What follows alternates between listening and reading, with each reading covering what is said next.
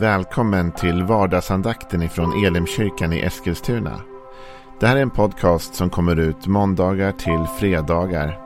Om du vill veta mer om vilka vi är, vad vi tror på, hur du kan komma i kontakt med oss eller vad vi kan erbjuda dig för någonting så gå in på www.elimkyrkan.com. Får jättegärna gå in och likea vår Facebook-sida.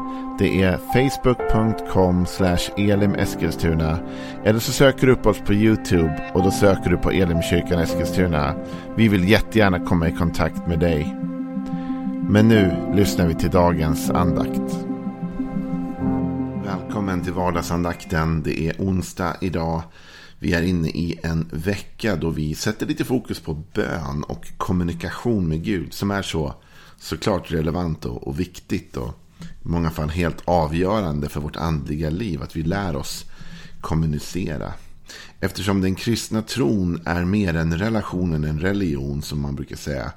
Eh, och i alla relationer är kommunikation kanske A och O.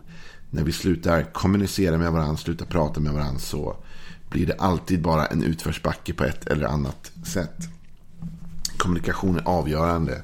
Kommunikation i vårt böneliv är faktiskt också helt avgörande. Vi ska läsa vidare om vad Jesus säger om det här med bön. Och vi läser ifrån eh, Matteus och bergspredikan den här veckan. Och det är det sjätte kapitlet av Matteus som vi hittar just sektionen av bergspredikan som berör vårt böneliv och kommunikation med Gud. Vi läser det tillsammans. Och när ni ber ska ni inte vara som hycklarna som älskar att stå och be i synagogorna och i gathörnen för att synas inför människor. Jag säger er sanningen, de har fått ut sin lön. Nej, när du ber, gå in i din kammare och stäng din dörr och be till din far som är i det fördolda. Då ska din far som ser i det fördolda belöna dig. Och när ni ber ska ni inte rabbla tomma ord som hedningarna. De tänker att de ska bli bönhörda för sina många ords skull. Var inte som dem. För er far vet vad ni behöver innan ni ber honom om det. I den första dagen den här veckan då vi talade om bön så talade vi om att inte vara hycklande i vår bön. Att Jesus efterlyser ärlig kommunikation, transparent och rak eh, kommunikation som bygger på sanning, som bygger på verkligheten. Att vi talar som det är med Gud. Och att vi ber som det är. Ber ärliga böner. I den här dagen så vill jag få landa lite grann i vers 6. Nej, när du ber, gå in i din kammare och stäng din dörr och be till din far som är i det fördolda. Då ska din far som ser i det fördolda belöna dig. Här talas det om att vi ska be i vår kammare. Och det finns flera saker eh, av det här som är relevanta och viktiga. Vi kan börja med kammaren. Dels så är detta ju i kontrast till det Jesus nyss har sagt. Det vill säga när han talar om att kommunikationen ska vara, inte vara hycklande i det offentliga rummet. För det är det han talar om först. Var inte som de som älskar att stå och be i synagogor och i gatuhörnen. Han talar inte om där Jesus att vi inte får be i kyrkan eller på stan eller någonstans. Han talar bara om att vi inte ska vara som de som älskar att stå och be där för att synas. Så att vi ska ha rätt fokus i vår bön. Men här talar Jesus om det som är viktigare, det vill säga om kommunikationen med Gud är fokus så är det viktigaste inte vad som händer på stan utan vad som händer hemma i den egna kammaren. Och är det inte så med alla våra relationer, tänker jag. Viktigaste är inte hur jag bara beter mig som pappa i det offentliga rummet när jag är ute på stan med mina barn. Eller hämtar mina barn på dagis eller skola. Eller när jag går ut på en dejt med min fru och vi ska ha date night hur jag beter mig då på restaurangen eller ute på stan. Om det ser ut som att jag är en god man som älskar min hustru och öppnar dörren och betalar och vad det nu är som jag ska göra. Vad man tycker det är. Det viktigaste är ju hur jag lever hemma och hur jag lever i min egen kammare. Det viktigaste kanske ändå är vilken typ av pappa jag är för mina barn hela tiden, varje dag. Och hur, vilken typ av man jag är för min fru varje dag, hemma. Likadant är det med vår kommunikation med Gud.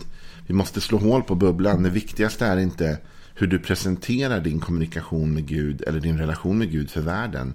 Det viktigaste i din relation med Gud är ju faktiskt hur du och Gud har det tillsammans. Hur ser det ut hemma? Det viktigaste är inte att stå och be högt på söndagen och be fantastiska böner. Det viktigaste är ju hur ser ditt böneliv ut varje dag? Har du med dig Gud? Har du en kommunikation med Gud hela tiden? Varje dag?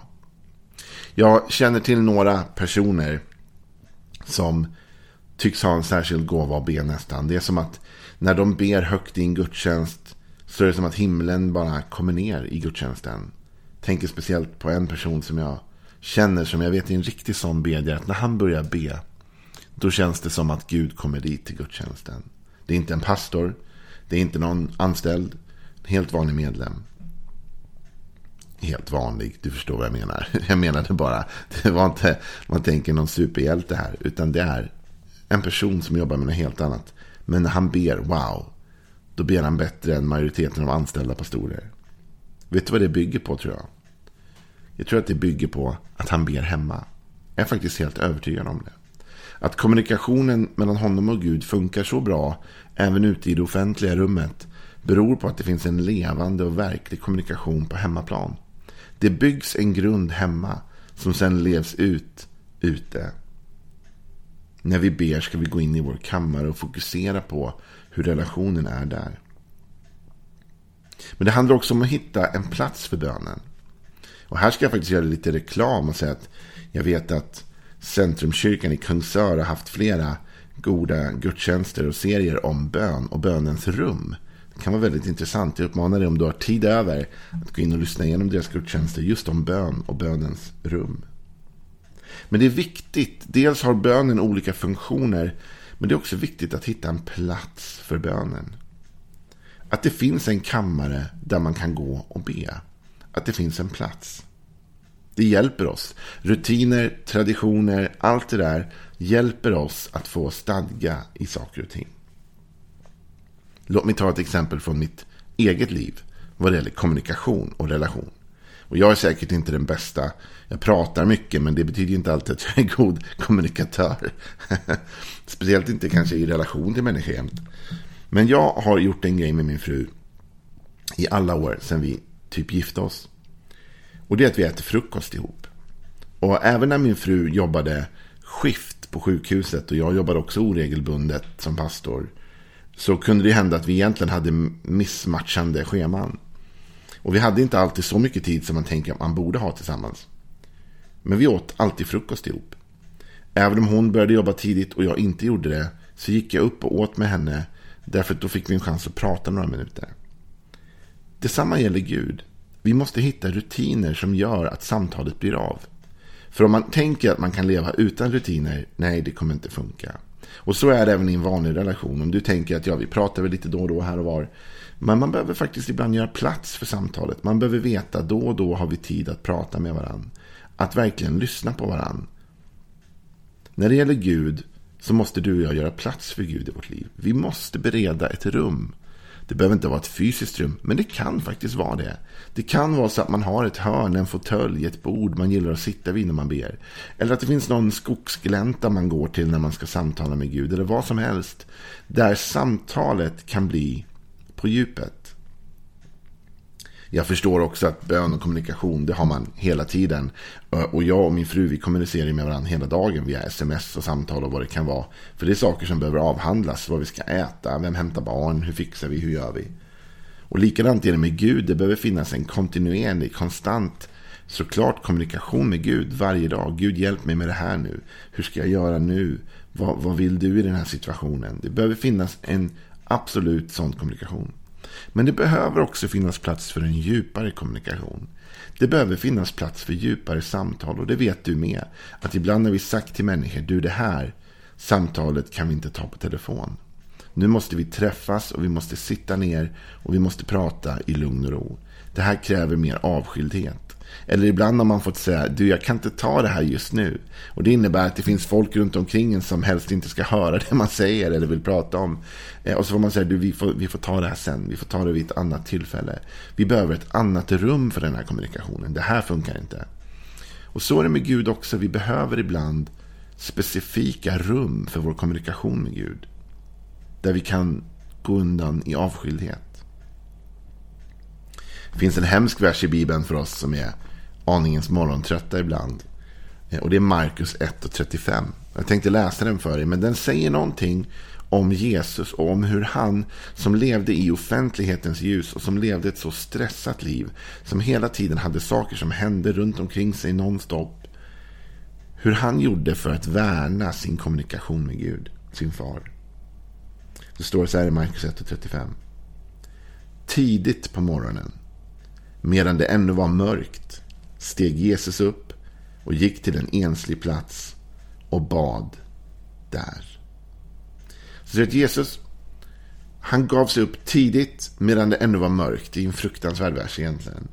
Varför gjorde han det? Han visste att så fort dagen drar igång så kommer jag inte hinna med det här. Det kommer inte finnas. Jag kommer kunna prata med Gud och jag kommer prata med min far hela dagen.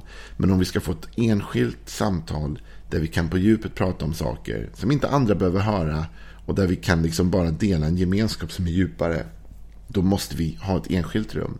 Så Jesus går upp tidigt på morgonen medan de andra sover och medan det är mörkt. Och han går till en enslig plats. Han har hittat en plats där ingen annan är. Och där så ber han till Gud. Och jag kan nästan lova att även om det här beskriver en specifik dag så skulle det inte förvåna mig alls om det här var i princip varje dag. Jag tror att Jesus hittade de enskilda platserna. Att han hade en rutin för när han fick ensamtid med Fadern. Ibland behöver vi också ta särskild tid i livet, kanske när det har hänt någonting eller något verkligt stort är på gång, då vi verkligen behöver avskilja oss för bön. En del åker på retreat eller annat. I Bibeln läser vi om det som att Mose går upp på ett berg i 40 dagar och ber. Vi läser om det som Jesus som går upp på, på uppenbarelseberget. Vi läser om det som Josua som aldrig lämnar uppenbarelsetältet. Alltså, det finns människor som har avsatt tid, kvalitetstid i kommunikationen med Gud. Och det märks. Det märks att deras relation till Gud är nära.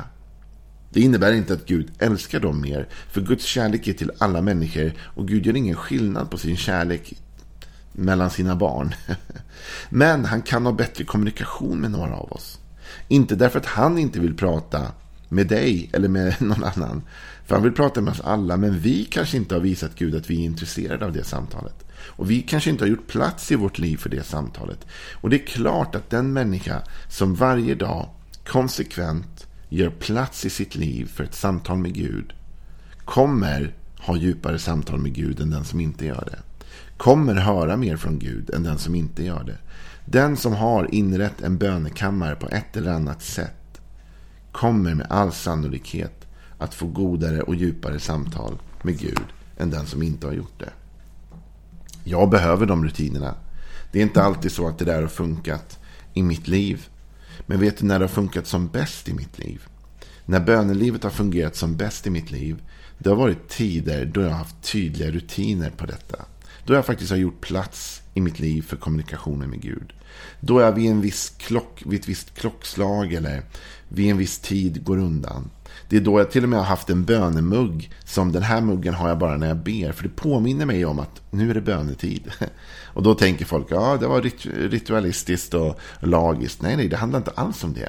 Det handlar om att ge mig själv signaler och impulser. Som påminner mig om, just det, nu är det dags. Nu ska jag be och nu är det kommunikationen med Gud som gäller. Det var det Jesus sa tror jag när han sa, gå in i din kammare och stäng din dörr. Det vill säga, hitta en plats, en tid där du stänger ute andra distraktioner.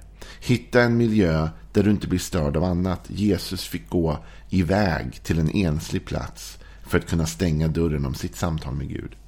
Var är din böneplats? Vart är ditt bönerum?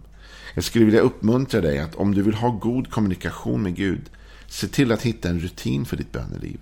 Och se till att hitta en plats där du känner att du kan be fritt utan att bli störd.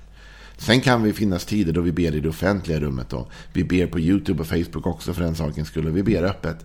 Men den bönen kommer aldrig riktigt ha kraft om vi inte har lärt oss kommunicera med Gud. Först i det privata, enskilda rummet.